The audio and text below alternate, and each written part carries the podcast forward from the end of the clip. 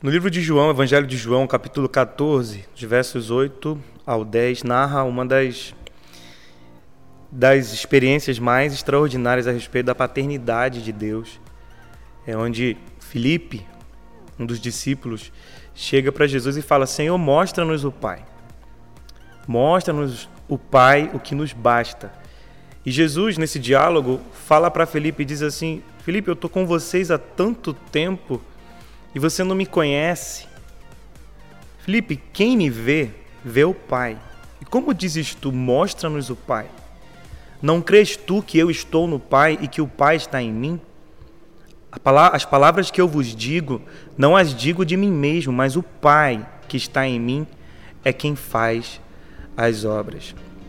A grande verdade é que nós só teremos a revelação de quem é o Pai se for por meio de Jesus Cristo. Ele mesmo disse: Eu sou o caminho, a verdade e a vida, ninguém vem ao Pai se não for por mim. Eu vivi uma das experiências mais tristes na minha infância, que foi a ausência do meu pai. O fato de eu não ter tido meu pai por perto causou em mim e desconfigurou a realidade do meu caráter, a realidade da minha personalidade me fez uma pessoa sem propósito, uma pessoa que não tinha perspectiva de vida, porque a vida de um pai para com um filho é tão importante, principalmente no que diz respeito às suas escolhas do futuro. O pai ele aponta destino. E eu não tive isso durante a minha infância e adolescência, porque o meu pai, por conta dos seus problemas e das suas necessidades e escolhas, não pôde mais continuar no seio da nossa família, nos deixando, nos abandonando. E nós, eu e meus irmãos, eu mais três irmãos, ficamos à mercê da vida, passando necessidade, passando muitas vezes privações, sendo despejados de muitas casas. Quem não tem um pai vive assim. Quem vive sem a paternidade de Deus vive procurando algum lugar para despejar suas dores, suas mágoas, vive se afirmando em coisas e muitas vezes vive o reflexo dessas coisas, ou seja, essas coisas acabam influenciando diretamente no comportamento dessas pessoas que não têm um pai. Eu, por algum tempo, acabei sendo moldado por aquilo que o sistema muitas vezes é, pregava para mim, por aquilo que o sistema muitas vezes de uma família disfuncional acreditava que, que eu me tornaria na minha vida adulta. Eu acreditei por muitas vezes que eu seria um produto do meio que eu vivia, porque eu não tinha um pai para dizer para mim, filho, você vai crescer, você vai estudar, você vai ter uma profissão, você vai se casar, você vai ter filhos e você vai viver bem. E por muitas vezes eu acreditava que era o meio que eu vivia que me proporcionaria tudo aquilo que eu precisaria para viver. E o meio que eu vivia era um meio de muita perdição. Eu via meus primos sendo presos, espancados, morrendo de overdose, porque esse era o contexto que eu cresci na minha infância. Mostra-nos o Pai. Felipe fez essa pergunta para Jesus e disse: Jesus, cadê o Pai? Mostra-nos o Pai. Nós temos aqui duas classes de pessoas que não têm o Pai.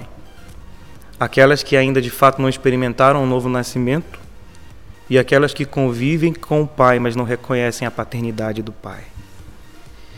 Eu vivi essas duas realidades durante muito tempo na minha vida. A ausência do meu pai paterno fez com que eu projetasse para Deus tudo aquilo que o meu pai é, meu pai é, é terreno significava para mim. Meu pai biológico era um cara que não estava, era um cara ausente, um cara que me rejeitava e consequentemente eu projetei para Deus é, esse mesmo sentimento do meu pai. Aos 12 anos de idade eu aceitei Jesus como Senhor e Salvador e passei a viver essa, essa caminhada com Deus de desconstruções, essa caminhada de restauração, essa caminhada onde o vaso é quebrado e é refeito, mas muito distante, muito dist em busca pelo Pai, perdido na casa do Pai. E a verdade é que quando nós confessamos Jesus como Senhor e Salvador, nós passamos automaticamente a, a, a, a, viver essa realidade de filhos de Deus. A palavra fala que a todos quanto receberam, Deus deu-lhes o, o poder de serem feitos seus filhos. Né? A saber, aqueles que creem em Jesus Cristo. Então, para que nós possamos reconhecer a paternidade de Deus, é necessário crermos em Jesus Cristo. Para que a gente consiga experimentar a paternidade de Deus, é, é necessário que a gente aprenda a ser filho como Jesus Cristo é filho. Para que a gente, inclusive, tenha descortinado, tenha revelado a nós os segredos do coração do Pai é por meio de Jesus Cristo. A paternidade de Deus, ela é tão importante na vida de qualquer cristão, porque a paternidade de Deus, quem vai afirmar a respeito da sua identidade e para aquilo que você foi chamado. Quando a gente vê Jesus sendo ungido ali por João Batista, nós vemos o Pai falando e definindo o destino de Jesus Cristo. O Pai libera decretos sobre a vida de um filho, sejam decretos de vida ou sejam decretos de morte. Deus liberou sobre a vida de Jesus um decreto de uma, da missão mais extraordinária que existe. E esse decreto ele iniciou quando Deus deu o seu filho unigênito para morrer por nós na cruz do Calvário. Mas esse decreto ele foi chancelado na vida de Jesus através da liberação da voz de Deus dizendo: Esse é meu filho amado em quem eu tenho prazer. Você só vai ter sentido na sua caminhada ministerial quando você preferir ouvir a voz do Pai do que a voz dos homens. Você só vai ter êxito na sua caminhada ministerial quando você abrir mão abrir mão de, da busca pela aprovação, da busca pela aceitação dos homens e, e, e abraçar de uma vez por todas aquilo que o Pai tem para você. O Pai, ele quer viver com você uma realidade única, uma realidade diferente de todas as que você já experimentou até aqui.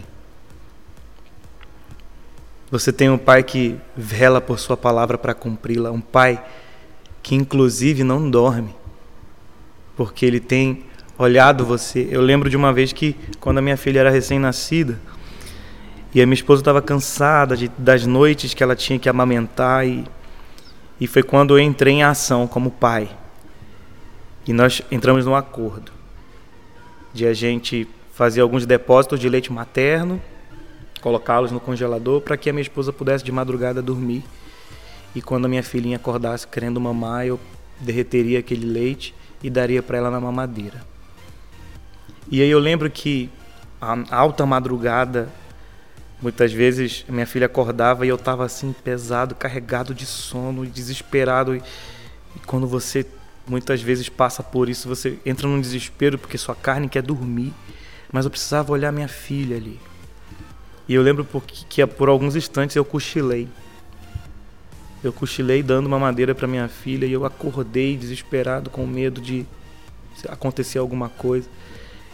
E o pai na hora falou no meu ouvido: "É assim, filho, eu não durmo.